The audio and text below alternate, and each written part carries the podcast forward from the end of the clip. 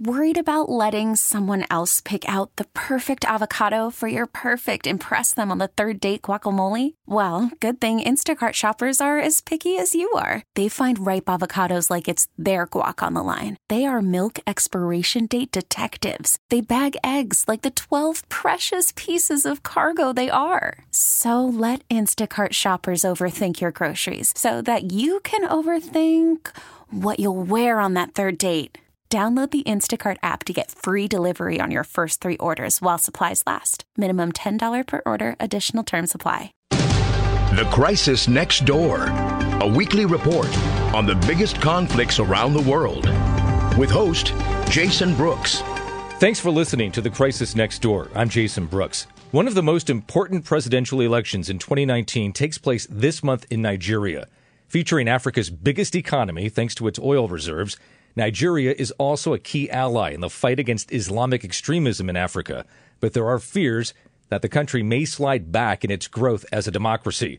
To talk about the importance of this election, the Crisis Next Door is joined by Judd Devermont, Director of the Africa Program at the Center for Strategic and International Studies. Thanks for joining the Crisis Next Door, Judd. Sure, my pleasure. Why is this election so important to not only Africa, but the rest of the world?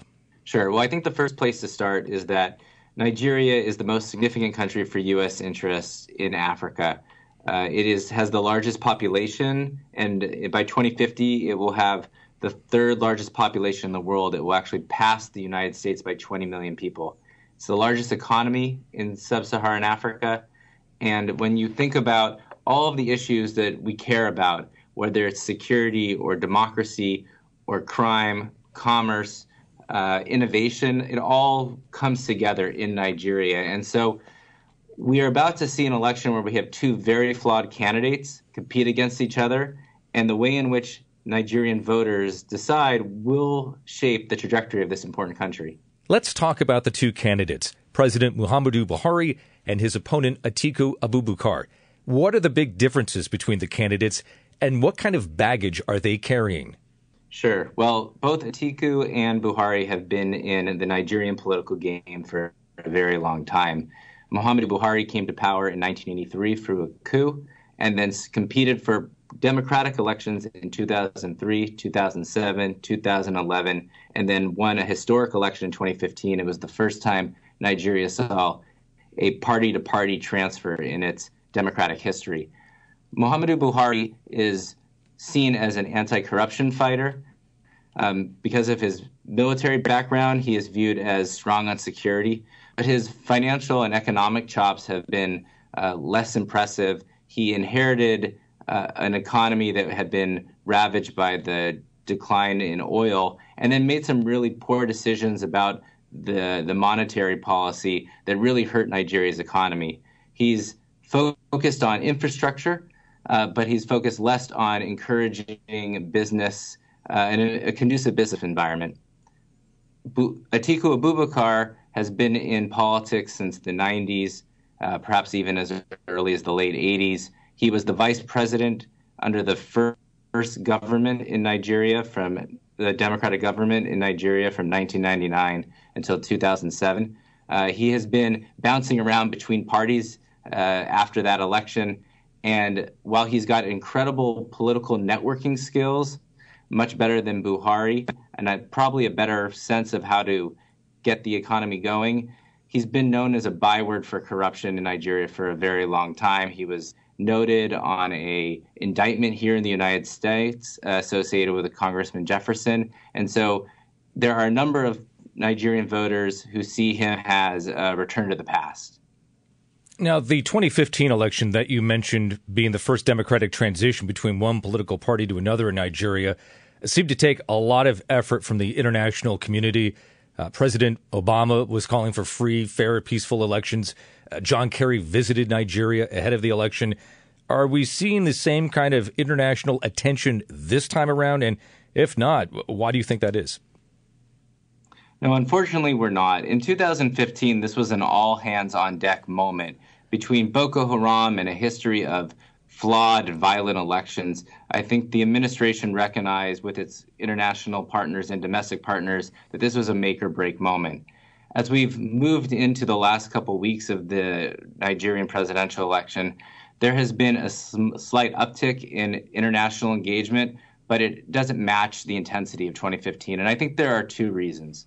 First, the international focus has been sidetracked by our own domestic politics, European domestic politics. So Africa is just not getting a lot of play uh, on the international news coverage and on a, dipl- a diplomat's or to-do list.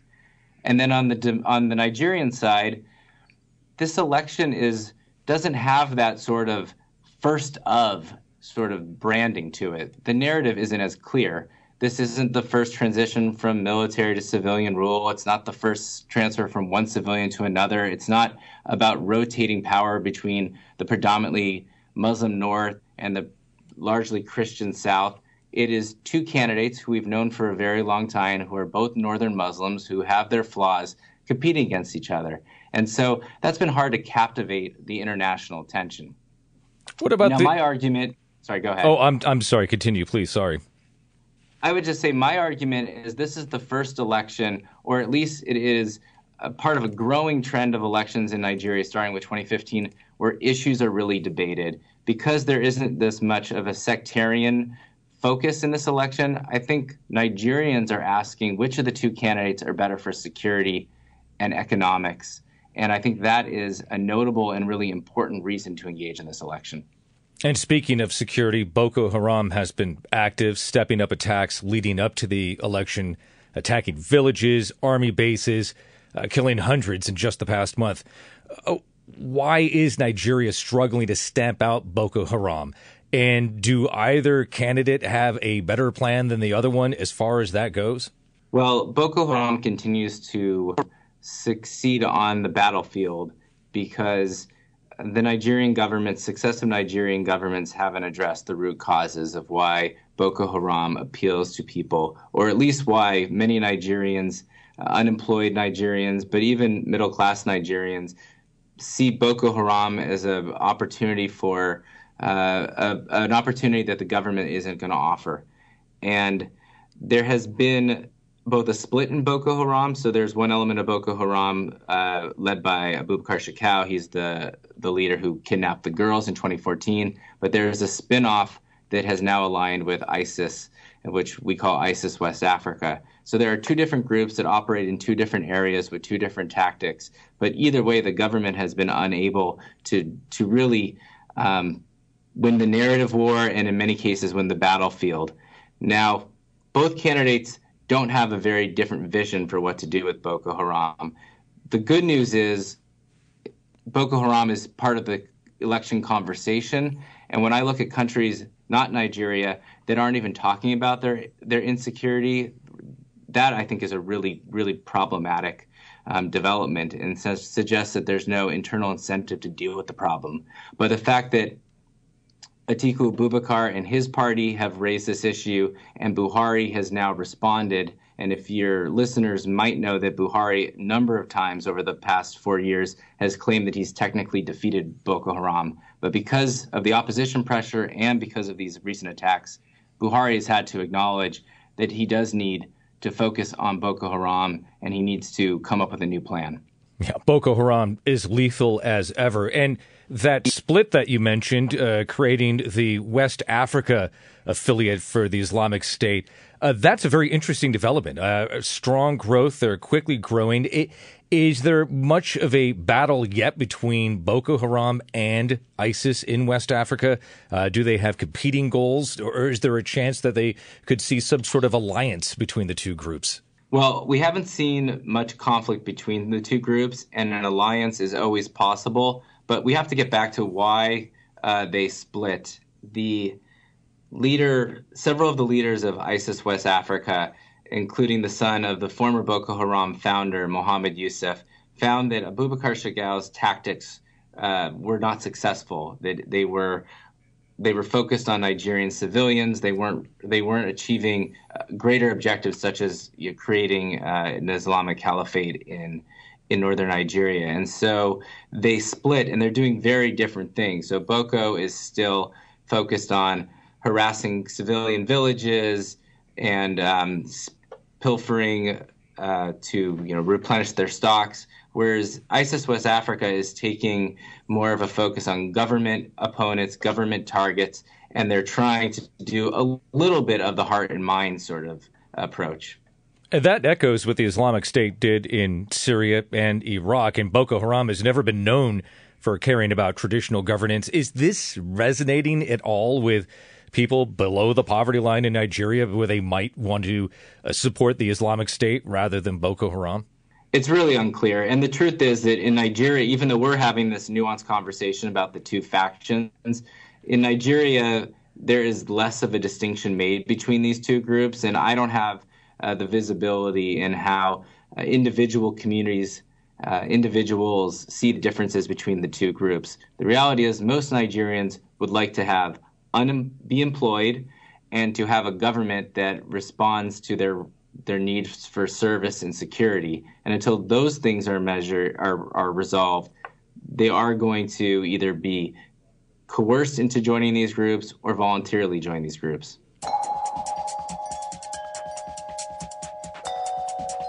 You're listening to The Crisis Next Door. I'm Jason Brooks, and we're talking about Nigeria's upcoming election with Judd Devermont, director of the Africa program at the Center for Strategic and International Studies. There is another ongoing conflict that is very economically driven, and it's the fight between farmers and herders. And just a stunning figure in that more Nigerians have been killed in that battle between farmers and herders than killed by Boko Haram violence since January of last year. Uh, what is the genesis of this conflict, and what is being done to prevent this from going any further? Yeah, so the numbers on how many people died from farmer herder versus Boko Haram in 2018, I think by the very end they sort of got really close, so about 2,000 on each side. But for Nigerians, actually, this is the more existential threat, the most existential security um, problem because Boko Haram largely just focuses on northeastern Nigeria, where what's happening between farmers and herders is across the middle belt, which is a diverse ethnic and religious part of Nigeria. The root causes are competition over resources such as land and grazing rights and water.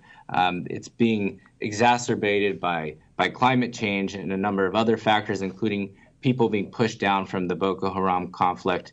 Uh, but there's a couple of things that make this additionally problematic. First, there these economic classes, herders and farmers, overlap with eth- different ethnic groups and overlap with Muslim being largely herders and then Christians being largely farmers. And so you can see how politicians uh, and communities can start conflating these different issues and giving it more resonance uh, beyond just whatever the, the resource competition is. And politicians have started to talk about how we need to protect our ethnic group or our our religious group against these others, and that makes it um, that gives it a lot more potential to spread and become problematic. Now, this is an issue where Buhari has failed on. Um, he has not done enough to show that he is the president for all Nigerians in this case, and many North, many Christian farmers believe that he Buhari, as a Fulani, has done uh, has not helped them, has been more focused on being uh, focused on supporting the herders. Now, Atiku, who is also a Fulani, uh, um, has seemed to has put together a coalition of uh, some of the Christian groups that operate in the Middle Belt, uh, the political leaders, and so I think people see him as perhaps going to be better on this issue. Most of the Middle Belt politicians who were aligned with Buhari have now defected to Atiku. Is this battle specific to Nigeria, or are other African nations experiencing the struggle as well between herders and farmers? No, it's becoming a problem across uh, sub Saharan Africa. I mean, you can argue there was an element of that even in Darfur, but we're seeing that certainly right now in, in Central African Republic and in central Mali. Oil is the critical economic driver in Nigeria, and the Nigerian National Petroleum Corporation says that daily production in 2018 rose 9% from a year earlier to over 2 million barrels. How is that showing up in the average Nigerian's living standard? For most Nigerians, the most important part about its oil production is that it's cheap at the pump. And every time a Nigerian government has tried to raise the price of the pump, uh, they tend to face protest. But while oil is critical for government revenues, it's actually a really small part of the domestic economy. And this is the story that I don't think is out there yet in terms of international consumption of Nigerian news. Nigeria is an oil producer, but it's not an oil economy. It's the non oil sector that is actually the most dynamic. So when you look at Nollywood, Nigeria's film industry, it employs over a million people. Its its revenues are over three billion. Some say closer to seven or eight billion.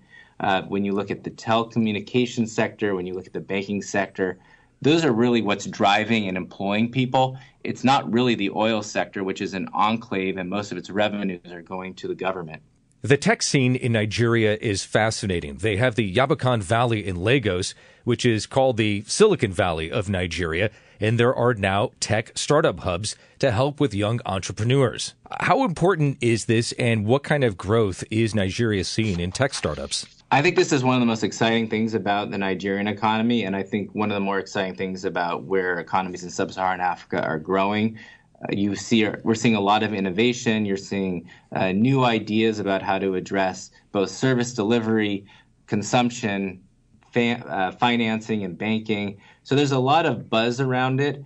The big question, I think, for all of us who care about Nigeria and sub-Saharan Africa more broadly is how many jobs will it create? and that's something here at CSIS that we're looking to to get into is try to evaluate can the service sector and the tech sector in particular actually create sustainable jobs. The history of the world has been that if you want jobs that em- offer employment, particularly to unskilled labor, that's through manufacturing sector. And I, the continent doesn't seem to be going to be following that trajectory. So there's really an urgency to look at the service sector and the tech sector in potential in particular to see if there's a potential to hire, uh, employ um, Africans. Is there much in the way of foreign investment regarding tech startups in Nigeria?